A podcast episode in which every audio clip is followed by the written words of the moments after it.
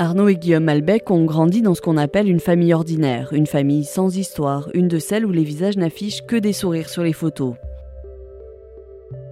Un jour de 2016, pourtant, ils ont franchi la porte d'un cabinet d'avocats. Leur père venait de tuer leur mère de 20 coups de couteau sur fond de soupçons d'empoisonnement. Ils se sont retrouvés plongés dans une machine judiciaire qu'ils ne connaissaient pas.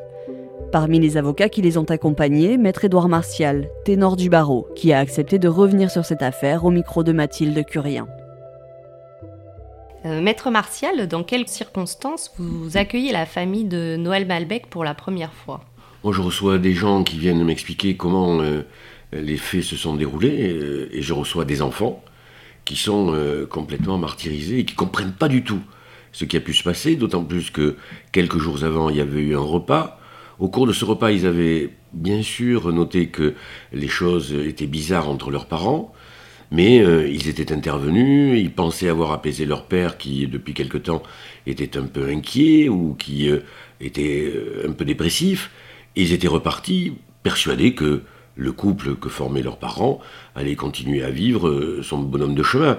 Ils étaient loin d'imaginer ce qui allait se passer.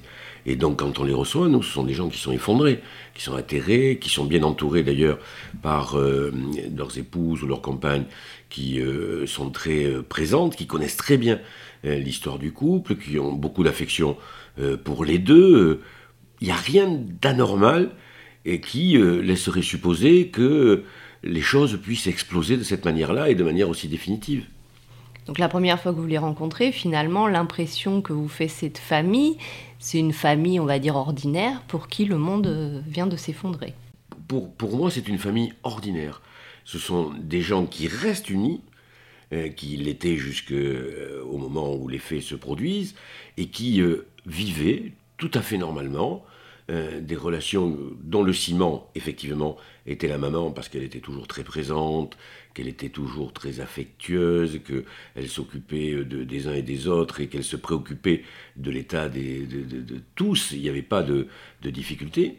Et là, leur monde s'écroule. Le monde sur lequel ils s'étaient bâtis eux-mêmes, les valeurs qu'on leur avait transmises, tout d'un coup, tout ça est fissuré, même pas fissuré, tout est effondré. Lors de ce, premier rendez-vous, ce premier entretien, qu'est-ce qu'ils savent de ce qui s'est passé ce 27 août 2016 Eux, d'abord, ce qu'ils savent, c'est que leur maman est morte. Ça, et qu'elle est morte sous les coups de leur père.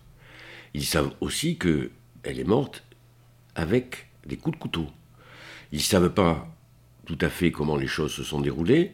Ils ne se doutent pas de l'acharnement qui a été celui de leur père sur leur maman, ils ne savent pas qu'il y a 20 coups de couteau qui, seront dénombrés par euh, l'expertise médico-légale.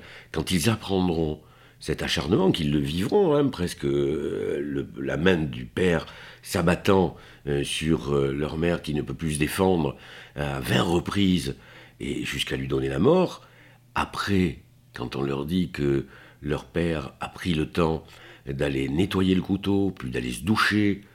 Tout ça les dépasse complètement et ils ont du mal à comprendre, ils ne reconnaissent pas leur père. Au, cours euh, de, l'instruction, il est évoqué des violences euh, conjugales qui auraient pu se passer de manière antérieure, décrites par des collègues. Noël Malbec était venu avec un œil au beurre noir à l'hôpital. On le découvre à ce moment-là au sein de la famille. On découvre au sein de la famille qu'il y a eu sans doute des violences conjugales antérieures qui, comme d'habitude, ont été cachés par l'épouse et par la maman, qui n'a pas voulu euh, transmettre tout ça sur une espèce de place publique et qui euh, croyait toujours que son mari, elle allait le retrouver dans des conditions normales. Donc, euh, quelquefois, il y a des gens qui ont pu voir, mais les confidences étaient à ce point timides, pudiques, qu'il était difficile d'en tirer quelque chose et de susciter euh, un signalement, quel qu'il ait été. Donc euh, chacun est resté à sa place, parce que Madame Malbec voulait que chacun reste à sa place, même si quelquefois pour elle la situation devait être euh, insupportable. Mais elle faisait en sorte de préserver son environnement familial. Elle s'était battue avec lui pour acquérir leur maison, pour que leurs enfants puissent recevoir le mieux qu'ils pouvaient leur transmettre. Donc pour eux, pour elle, c'était essentiel sans doute de préserver cet environnement. Elle n'a jamais senti un danger quelconque. Est-ce que vous pouvez nous parler du profil de, Jean-Pierre Malbec? Quel homme est-il et quelle euh, impression il vous a fait au cours du procès? Jean-Pierre Malbec, c'est un homme ordinaire. C'est ça qui est terrible. Hein. Dès qu'on parle de féminicide, on croit se trouver euh, en face de monstres, de gens qui, euh, pendant des années, ont déployé à la fois un autoritarisme, une dictature. Et souvent, on arrive, on regarde, on écoute, et c'est pas du tout ça c'est finalement un homme très ordinaire. Il n'y a rien de formidable, à la fois dans, le personnage tel qu'il se présente à nous, et dans l'expression qu'il peut avoir à certains moments. Sauf que celui-là va se démarquer, parce que euh, quand il arrive au procès, on sait, et tout le monde en a conscience que c'est un homme handicapé, puisqu'il a voulu euh, mettre fin à ses jours, et qu'il. Euh, il a risqué d'être sa vie d'abord, et puis il a risqué d'être tétraplégique. Et c'est un homme dont je m'attends, moi, à ce qu'il accepte d'être fissuré par l'audience, et surtout d'être fissuré à la fois par euh, les charges accablantes qui sont retenues contre lui, mais ça, il l'a reconnu, donc sur le terrain du meurtre, il n'y a pas beaucoup de difficultés, mais surtout ce qui est avant, et puis, ce qui m'intéresse, c'est le présent, l'audience. Donc, est-ce qu'il va accepter de se laisser fissurer par l'émotion qui incontestablement a gagné tout le monde, sauf lui? Et on a la réponse presque immédiatement. Il récite, il, est, il dit, et comme souvent dans les féminicides, qu'est-ce qu'il fait? Il accuse l'autre. Il accuse celle à qui il a donné la mort. Et ça, c'est, vraiment très étrange à entendre, d'autant plus que on a tout de suite la tentation de se retourner vers lui, d'être quelquefois un peu violent, pourquoi pas en parole, c'est pas euh, forcément inutile d'essayer d'extirper euh, de celui qui est accusé, pour son bien peut-être, hein, pour en tout cas la compréhension de ceux qui sont victimes, notamment ses enfants, d'extirper quelque chose qui soit de l'ordre du remords, du regret, euh, de l'émotion à son tour dont il peut s'emparer et qui peut le gagner. Rien. Froid. Froid mais toujours, toujours loin de, ce qui est en train de se vivre et loin de ce qui fait vivre aux autres. On avait quelque chose d'extraordinaire dans ce dossier, c'est que quelque temps auparavant, Madame Malbec a été transportée en urgence à l'hôpital parce que elle avait fait un grave malaise et que tout le monde s'est posé la question de savoir ce qui avait pu se passer. Et que l'hypothèse de l'empoisonnement s'est posée, parce qu'on avait retrouvé euh, dans les analyses toxicologiques un produit, l'anafril, si mes souvenirs sont bons, qui est un produit euh, effectivement euh, toxique à haute dose. Donc là, la question s'est posée. Tout le monde s'est regardé en se disant mais qu'est-ce qu'on a comme élément qui nous permettrait de penser que peut-être la thèse de l'empoisonnement pourrait être dite et, et dans ces conditions-là dénoncée. Il n'y a qu'un médecin qui s'est posé la question de manière très euh, euh, prégnante, un médecin psychiatre euh, de l'hôpital, parce que je crois que d'ailleurs que Mme Malbec le connaissait ou la connaissait, et qu'elle avait reçu des confidences. Et, cette dame, Mme Malbec, exprimait peut-être l'hypothèse selon laquelle son mari pouvait être dangereux parce qu'il avait dit qu'il ferait sauter toute la maison, qu'il mettrait le feu à la maison et que tout serait définitif. Mais puis il s'en est resté là, et puis elle a regagné son domicile, et comme d'habitude, Madame Elbeck est restée à la fois dans la discrétion, coupable, mais tant pis, dans la pudeur, et puis surtout, ne pas s'en ouvrir auprès de ses enfants.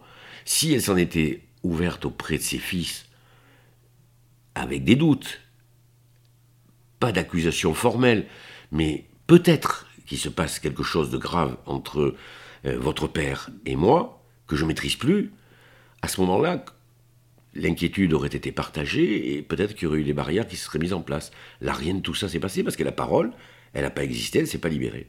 Quelle image euh, vous, gardez de, Noël Malbec et de cette affaire en particulier?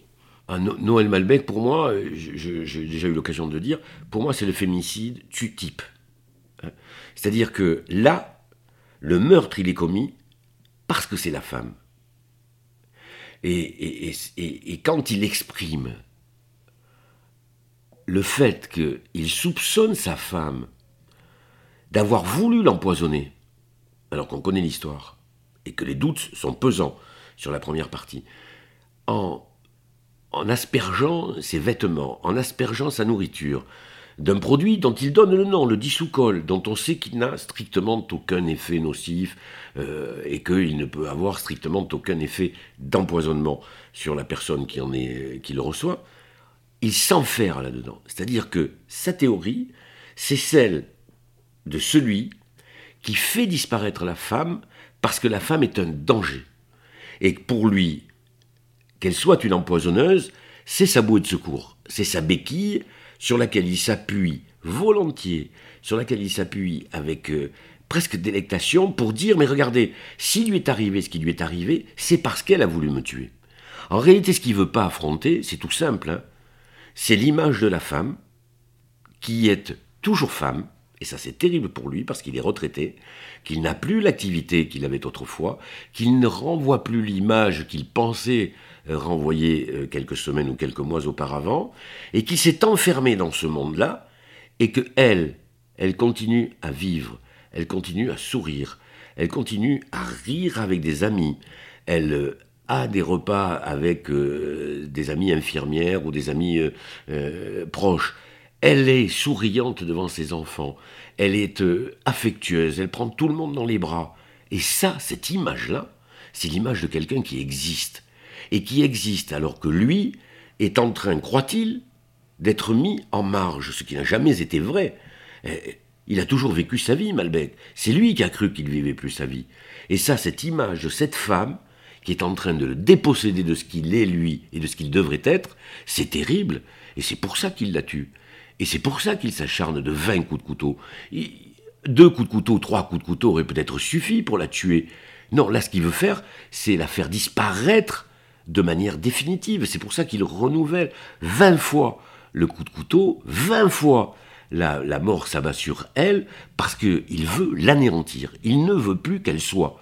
Et je crois que c'est ça le moteur du féminicide, si on devait euh, le rechercher, hein, essayer psychologiquement, euh, même en étant un peu approximatif, de le décrire, c'est tout à fait ça. C'est-à-dire que on anéantit l'autre parce qu'on ne peut plus supporter l'image qu'il vous renvoie et dont il pense, lui, qu'elle est forcément, à son égard, dévalorisante et destructrice. Et ça, c'est terrible.